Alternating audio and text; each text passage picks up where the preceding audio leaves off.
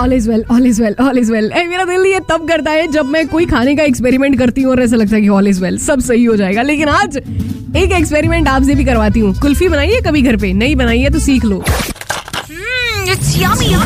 Olive yummy. का lunch box Lunch box. पेसर केसर पिस्ता वाली जी ये जो कुल्फी आपके लिए सिखाने वाली हूँ, ये आप जरा ध्यान से सुनिएगा, लिख लीजिएगा इसकी रेसिपी सिमरन आपके साथ लाइफ मस्त है यार। सबसे पहले तो आपने थिक जो बॉटम वाला पैन है ना, वो ले लेना है आपने। उसमें आपने दो लीटर जो है फुल क्रीम वाला मिल्क जो है वो डाल देना है। जब अच्छे से वो बॉयल हो जाए ना तो आपने उसमें क्रीम जो है वो डाल देनी है। अब एक चौथाई कप क्रीम जो है वो डाल दीजिए। अच्छे से उसको स्टर करिए तीस मिनट तक कम से कम जो है उसको बीच बीच में चलाते रहिए। देन आपने उसमें शुगर जो है, एक चौथाई कप वो डाल देना है, अच्छे से मिक्स करिए देन पाँच मिनट के लिए फिर से उसको जो है, वो कम गैस पे जो है, अच्छे से बॉईल करते रहिए। जब आपको लगे ना कि मिल्क थोड़ा सा थिक हो गया, थोड़ा सा ऐसा यू नो हैवी हो गया है। देन फिर आपने उसमें चॉप पिस्टैशियो ये पिस्ता डाल दीजिए।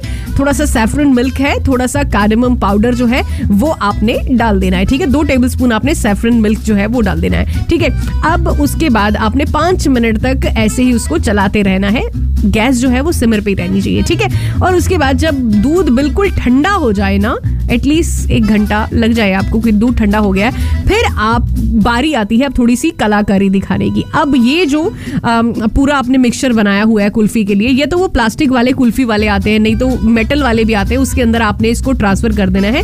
पूरे जो भी आपने बना के रखा है कुल्फी के लिए के लिए मिक्सचर बना के रखा है। और उन कप्स को जो प्लास्टिक ग्लास रहते हैं जो कुल्फी वाले उसको आपने कवर कर देना है रैप के साथ ठीक है? एल्यूमिनियम एल्यूमिनियम फॉइल रहता है उसके साथ भी आप रैप कर सकते हो ठीक है? रैप करने के बाद आप उसको फ्रीजर में रख दीजिए। कम से कम ओवरनाइट रखेंगे, ज़्यादा है, नहीं तो पाँच घंटे। हम हमसे तो वेट ही नहीं होता जब आइसक्रीम बनती है। सो पाँच घंटे कम से कम और ज़्यादा ओवरनाइट छोड़ के अगले दिन जब आपकी आइसक्रीम जम जाए, उसको कप से धीरे धीरे करके पानी साइड्स में डाल के आइसक्रीम के अंदर नहीं डालना है, कप के बाहर आप पानी डाल के लगाना है। अपने आइसक्रीम आपकी जो है वो बाहर आ जाएगी।